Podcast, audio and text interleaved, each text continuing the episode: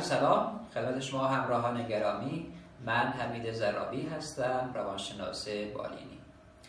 در این قسمت می‌خوایم که درباره اختلال پنیک و سبب شناسی و درمان اون با هم صحبت کنیم. ابتدا به تعریف اختلال پنیک می‌پردازیم که بفهمیم چیه اختلال پنیک حمله ناگهانی استرابه که اون فرد بعضی از این علامی که میگم رو تجربه می‌کنه.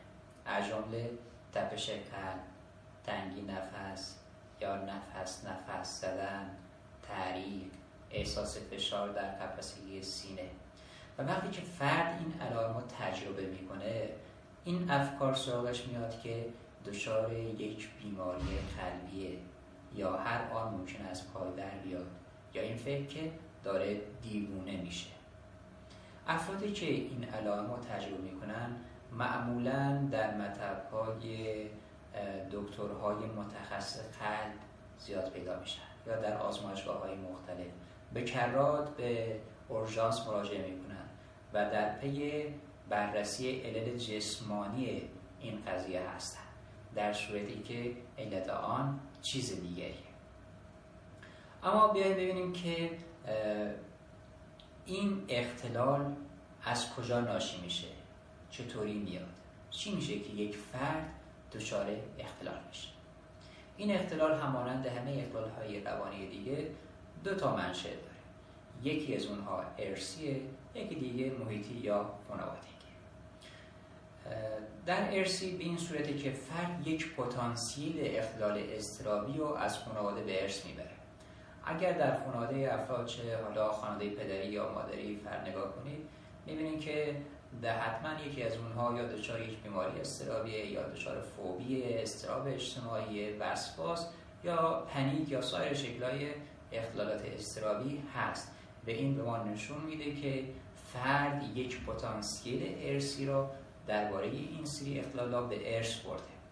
اما صرف داشتن یک ژن برای این اختلال که بخواد خود خودشون نشون بده کافی نیست.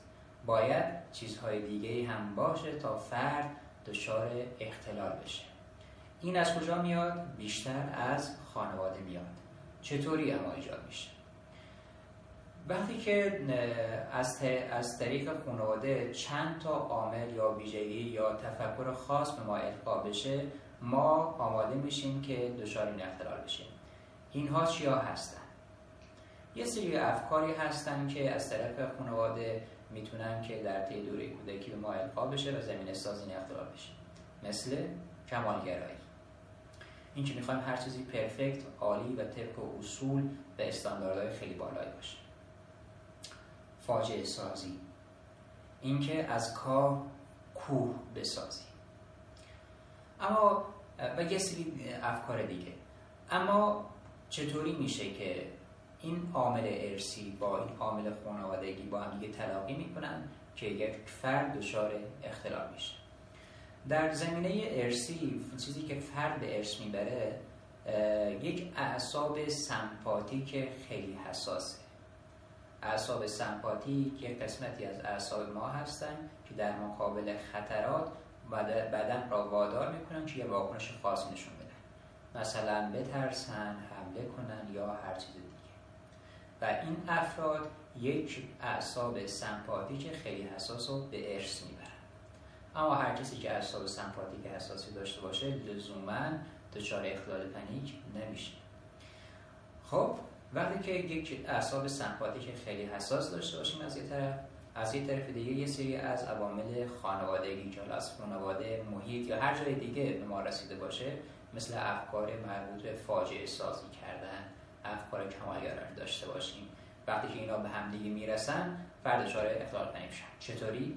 مثلا وقتی که فرد یک ورزش سنگین می‌کنه اینجاست که خب به صورت طبیعی قلب بیشتر می‌زنه نفس نفس بیشتر می‌زنیم تعریف می‌کنیم خسته میشیم و خیلی سوی اینجا اعصاب سمپاتیک ما فعال میشه. اینا خیلی میاد بالاتر. و اینجاست که اون افکار ما فعال میشه. افکار فاجعه سازی چی میگه؟ مثلا قلب داره خب به صورت خودکار کاملا طبیعی داره می‌زنه. ولی فکر فاجعه سازانه چی میگه؟ میگه که واو من دارم سکته قلبی می‌کنم. یا یک بیماری قلبی من دارم. به همین تناسب وقتی که کارهای دیگه انجام میده. مثلا وقتی که فست فود غذای تند می‌خورن. یا وقتی که از پله ها بالا میرن. یا هر کار سنگین دیگه انجام میدن. اینا به صورت طبیعی خب باعث میشه که یه ذره تندتر بزنه. ولی برای فردی که دچار پنیک هست اینجوری تعبیر میشه که یک مشکل قلبی وجود داره.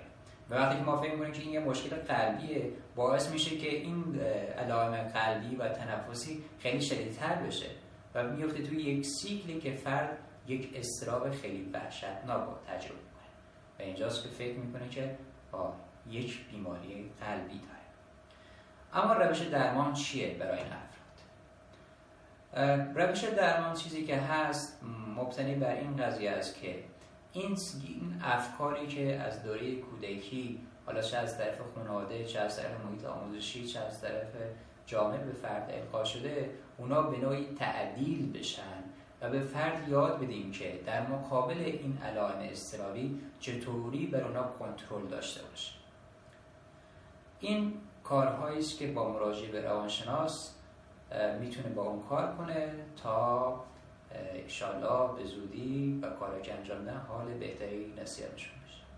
امیدوارم که سبز و سبزندیش باشید.